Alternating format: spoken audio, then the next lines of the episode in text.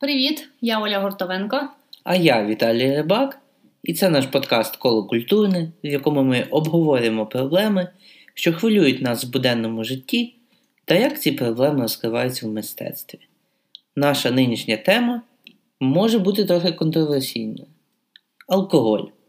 Олю, тебе хвилює проблема алкоголю? Мене не хвилює проблема алкоголю, а тебе хвилює? Ні. Чого ми тоді записуємо цей випуск? Тому що в суспільстві ставлення до алкоголю дуже неоднозначне. І особисто для себе я не можу до кінця зрозуміти, чи це хороша річ, чи погана.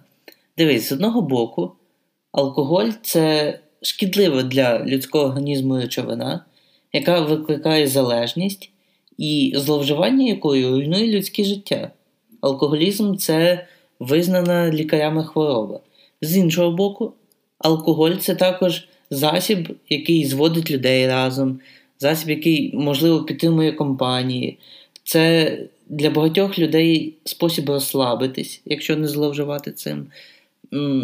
Це також е, якийсь певний кулінарний досвід, скажімо так, тому що алкоголь використовується і в готуванні їжі, іноді там, скажімо, якесь м'ясо обсмажене на вині. Ну і плюс люди просто смакують алкоголь.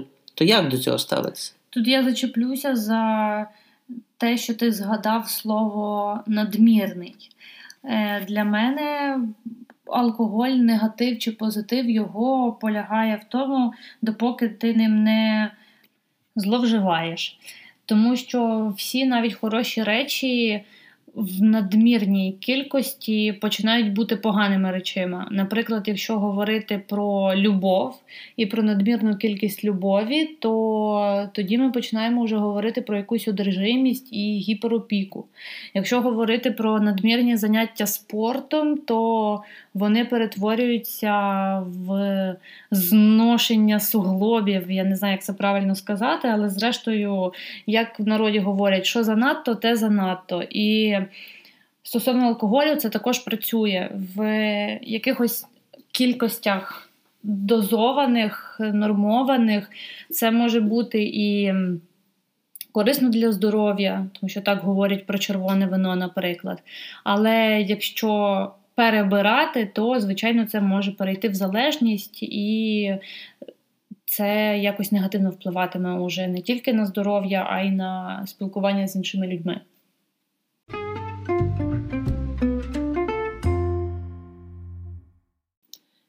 Ідея з алкогольною залежністю і те, наскільки сильно вона може впливати на людське життя, як на мене, дуже добре показана в геніальному серіалі Картковий будиночок від Нетфлікса у особі мого улюбленого персонажа в цьому серіалі Дага Стемпера.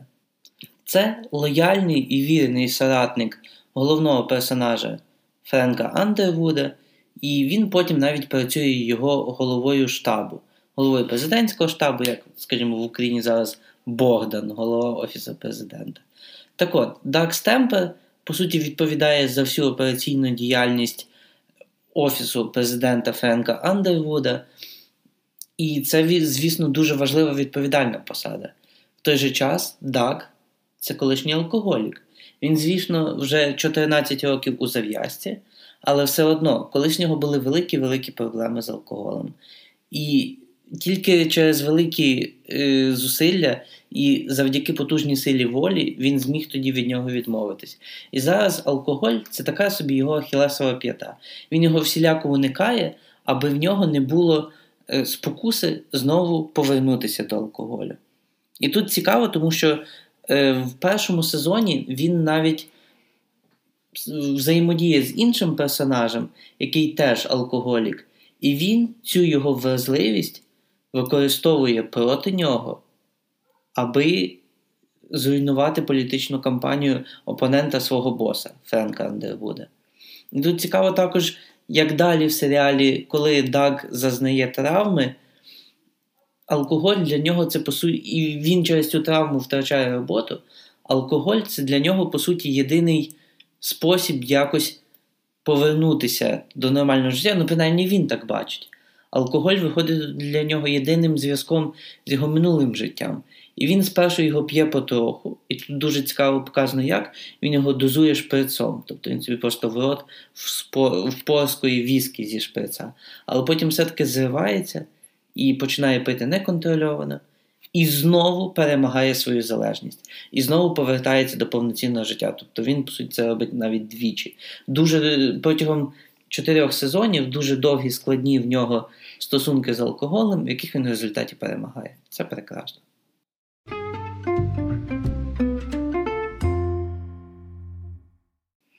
З Дагом все ясно. А чи здавалося тобі коли-небудь на якому-небудь відрізку свого життя, що в тебе може стати може виникнути перед тобою ризик оцієї алкогольної залежності. Ну, всяке різне в житті буває, особливо в підлітковому віці, коли лякають страшилками, що от, якщо ти будеш цього там робити дуже багато, то значить станеться тето тето. І зрозуміло, що там е, вчителі, оточення, батьки, будь-хто насправді може якось залякувати дитину або малювати в її уяві такі гіперболізовані варіанти розвитку подій. Чи зіштовхувався ти колись з таким? І яке в тебе взагалі ставлення до того, коли намагаються, от щойно ти щоб не спробував такого, е, одразу тобі намагаються намалювати найгірший розвиток подій? Як ти думаєш, чи допомагає це? От скажу чесно, ні. Для мене в мене ніколи не було страху такої залежності, тому, мабуть, тому що в алкоголі мене не цікавить ефект сп'яніння. Взагалі, ефект сп'яніння, можна сказати, це навіть мінус, тому що ти можеш погано себе поводити, якщо є алкогольна поведінка. Потім на ранок може може боліти голова, можуть бути погані шкідливі для організму наслідки. Але в алкоголі мене найбільше цікавить смак, тому що от смак алкоголю його не замінити нічим іншим. Він ні на що інше не схожий.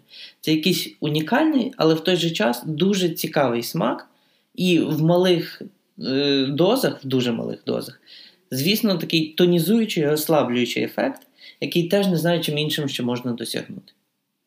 Смак горілки ми не розглядаємо. Абсолютно, який там смак. Ясно, ясно. В той же час, от саме тому, наприклад, я дуже сильно люблю сухе вино. Сухе вино це просто шикарний напій. Але разом з тим і сидри, якщо теж хороші сидри, добре витримані, це теж яскравий цікавий смак. В першу чергу. І тільки потім алкогольне сп'яніння. Ще дуже любила вино журналістка Б'янка Боскер, яка написала книгу Схиблені на вині. Е, їй просто дуже хотілося розібратися з цією темою, і вона вирішила піти повчитися на сомельє. Вона підпрацьовувала у винних магазинах, розповіла про те, як взагалі ця професія влаштована, як ці люди готуються стати сомельє, що складає їхню роботу, як навчитися розрізняти вина. І взагалі книга дуже крута. І навіть якщо ви не збираєтеся ставати професійним сомельє, чи ви просто дуже далекі від того, аби зрозуміти всі тонкощі там, е, винограду для певних е, вин чи чи щось таке, книга просто сама по собі цікава. І вона явно привідкриває ось цю е, завісу до того, що ти кажеш, насолода від смаку, насолода від процесу, а не бажання сп'яніння. От, І читаючи книгу, явно хочеться більше могти відчувати вино, не просто. Не просто пити його, як як сама Б'янка Боскер пише, що в неї був стан спершу від Ура, я п'ю вино! І потім до розуміння, як який сорт винограду в цьому вині, де він був вирощений, скільки років витримки, чи були ці роки витримки в принципі. От. І цікаво це все дізнаватися, цікаво дізнаватися, як змінювалося її життя та навіть ставлення до алкоголю, тому що сомельє є ж така прекрасна здатність е, пити, дегустувати, але не напиватися. І про це вона також там розповідає. Дуже цікаво, дуже раджу. Там дуже взагалі цікаво, навіть як е, оця робота сомельє змінює стиль життя людини, тому що там вона в якісь певні години лягла і лягала і вставала постійно. Вона перестала чистити зуби промисловими зубними пастами. Так, так, так. Якийсь був певний режим харчування для того, аби розвинути смакові рецептори. Тобто дуже дуже цікаво і дійсно довелось перебудувати своє життя. І я теж прочитав цю книжку з величезним задоволенням.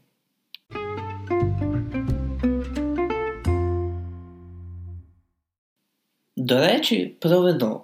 Мабуть, саме з вина почалась історія алкоголю, яка сягає, як то кажуть, сивої давнини і, можливо, ще навіть до писемних часів. Але для мене такий, таким яскравим уособленням алкоголю в міфології і в моїй улюбленій грецькій міфології є Бог Діоніс, якого також в різних регіонах називали або Вак, або Бахус. Це згідно з міфами син Зевса і фіванської царівни Семели, і він, відповідно, був покровителем виноградарства і виноробства. Тут цікаво, що до того, як він доєднався до батька та інших богів на Олімпі, він багато подорожував царством людей, тобто давньою Грецією, і навчав людей, як вирощувати виноградну лозу і як робити з неї п'янкий хмільний напій. Тут цікаво навіть реальний історичний факт, що в Греції були так звані культи Діоніса. Це були люди, які збиралися разом десь в лісах і влаштовували такі прям повноцінні оргії з алкоголем і сексуальними утіхами. І саме слово оргія звідти і пішло, тому що орджі це від грецького е, орджі, яке означає збудження. Ну і також вакханалії ми знаємо слово, воно теж пішло саме з тих часів, коли культи Діоніса або Вакха влаштовували вакханалії.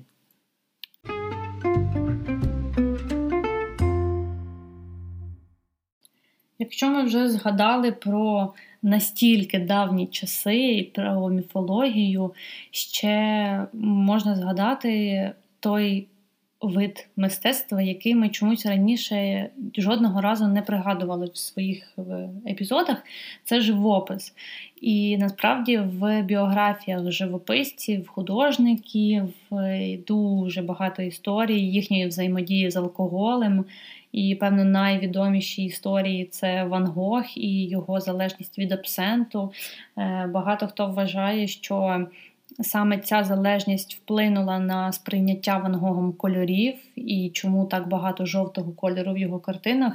Це через те, що абсент е, змінив якби, е, сприйня... зорові сприйняття Ван Гога.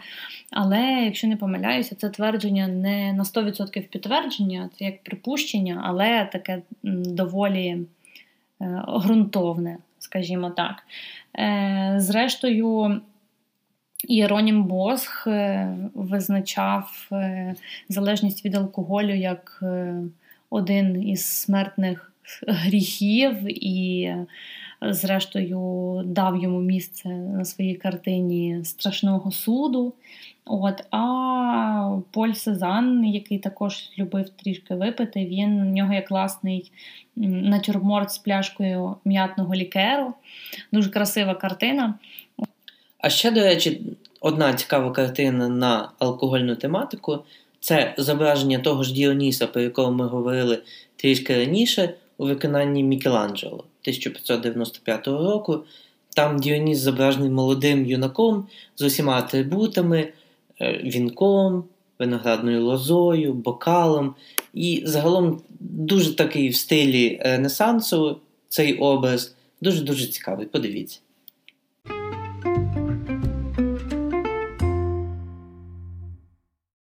Олю, ми вже згадали навіть Іроніма Босха, але ти досі не сказала, який алкоголь тобі подобається взагалі, які в тебе стосунки з ним? Е, Мені насправді теж подобається вино, і я також розділяю твою думку про те, що більш, найбільш цінний в алкоголі це смак і якесь відчуття від нього, а не результат оцей сп'яніння.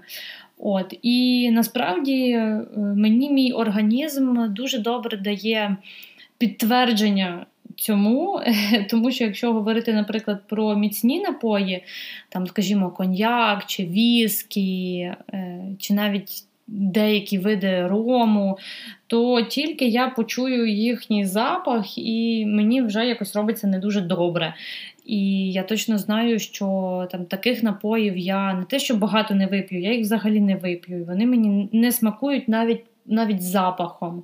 Натомість вино, сидер, пиво навіть доволі не знаю, при, приємні в споживанні, але знову ж таки, все завжди мусить бути в міру. І я рада, що я цю свою міру знаю. І в моєму випадку я знаю цю міру завдяки батькам які мені не забороняли ніколи пити алкоголь, якщо мені цього хотілося. Але якщо мені хотілося його випити, то я його мусила пити. У мене була одна умова це пити його в їхній присутності, аби раптом що е, вони могли мені допомогти, скажімо відкачати. так, відкачати. Так. Але ні, ну насправді просто від того, що не було ніколи якоїсь такої заборони, що ні, це тобі точно не можна, і це ти ніколи ніколи не будеш пробувати, в мене не було е, цього відчуття спротиву і відчуття того, що от я хочу е, наперекір. Там напитися, чи я не знаю, спробувати там якийсь якийсь алкоголь. От. Тому, можливо, це посприяло до того, що в мене немає цієї мети напитися і відчути оцей от ефект сп'яніння. Мені, власне, більше подобається там смак, скажімо так, смак чи вигляд алкоголю. Ось. Ну, в мене по суті було так само, тому що починаючи десь з підліткового віку, я спокійно міг чарчину вина, особливо домашнього, випити вдома. Мені здається, що це мені потім дуже допомогло, коли я вже переїхав у гуртожиток, і можливостей випити, напитися було дуже багато. Але я ними не користувався просто тому, що це не було цікаво.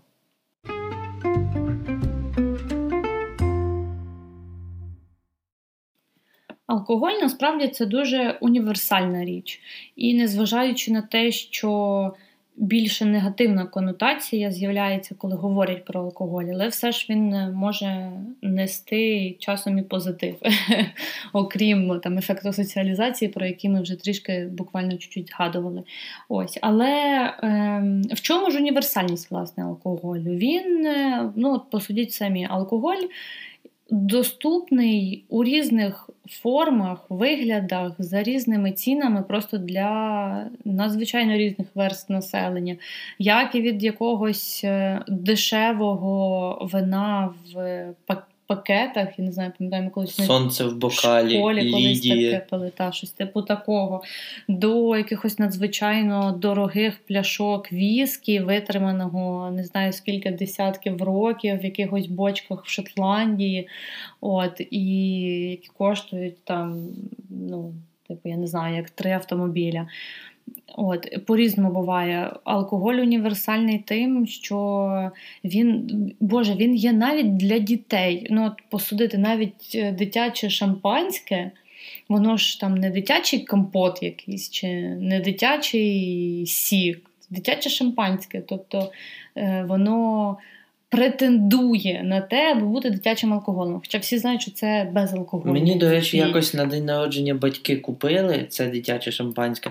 Ну і це була звичайна газвода, типу крем-сода і так далі. Але беручи до уваги оцю урочисту святкову упаковку, яскраву, в якій воно є для дитини, оце та, якась ця форма, це ніби як от ти п'єш, як п'ють дорослі, і це теж дає якесь відчуття свята. Так, відчуття дорослості, бо зрештою для чого ж день народження і є, коли ти відчуваєш себе вже трішки дорослішим, ніж є насправді. От. Е, Але, зрештою, універсальність ще полягає в тому, що кожен знаходить своє індивідуальне значення для алкоголю, і це також робить його універсальним, універсальним методом е, спілкування, зв'язку. Е, тому що, якщо, наприклад, в якійсь культурі абсолютно забороняється пити алкоголь, це також пов'язується, також надає якогось індивідуального значення чомусь. Точно так само, як якщо підноситься якийсь один напій. Той самий ефект. І, зрештою, кожен індивідуально, зважаючи на якісь свої власні життєві обставини, може також надавати це значення для алкоголю. От як в нас з тобою. Розказуй історію цю От про нас. Ми обоє добре пам'ятаємо яку першу пляшку вина ми разом випили. Це була е, пляшка австралійського мело Benrock Station. І з того часу для нас це вино дуже важливе. Воно навіть було в нас на весіллі. Такий символічний е, символічний символ наших символів. І в той же час не дуже символічний, а ще й дуже смачний. Так, і дуже смачний. От, зрештою, не те, щоб ми це вносили в культ чи ще там щось, але це просто щось, до чого вчепився приємний спогад. Зрештою, точно так само цей спогад міг вчепитися, якби умовно. Е, ти мені чи я тобі подарували там якогось плюшевого ведмедика, скажімо, там на перше побачення чи щось ще. Потім ми так би могли ставитися до м'яких іграшок, могли би, наприклад, їх збирати. От, якісь... Як ми це робимо? Ну, ми не робимо. У нас є просто жора. І все. І просто в нас є Жора. Жора член І Елма. Жора член нашої сім'ї, куплений в передноворічні свята минулоріч. Так, перед 2019 роком. Ні, в 2017. 2017 Він вже два роки з нами. О Боже, погана мама. Так. І це м, жираф плюшевий, плюшевий іграшковий жираф, е, величенький доволі, якого, до речі, на касі е, касир назвала зєброю. От, у нас такий фан-факт. Трошки офтоп від алкоголю, ну бо що ж, бо ж І не, все тут я мушу зазначити, ми не пили. да, ми Коли не записували цей подкаст. Абсолютно, і зараз теж нічого немає, навіть води немає поруч. Тому так.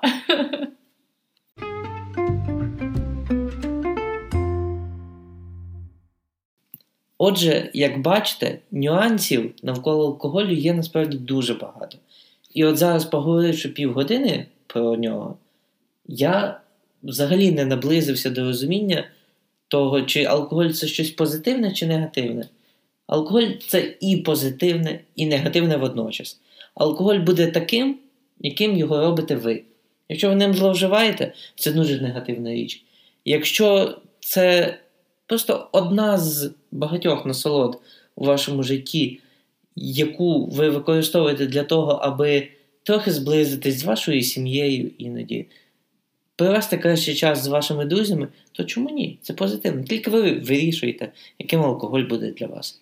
Так, і це, певно, чи не та тема, до якої Дуже логічно сказати, що алкоголь хороший, допоки ви вмієте його контролювати. Зрештою, так можна сказати про все, але про алкоголь це сказати найочевидніше і найпотрібніше. Е, дякуємо, що ви були з нами. Пишіть нам на нашу електронну адресу колокультурнесобачка.gmail.com не забудьте оцінювати наш подкаст у iTunes чи Google Play подкастах, чи де ви нас слухаєте, якщо є така можливість. І підписуватись на нього. Та і дякуємо вам ще раз, що ви були з нами. Почуємось за тиждень. До побачення. Па-па!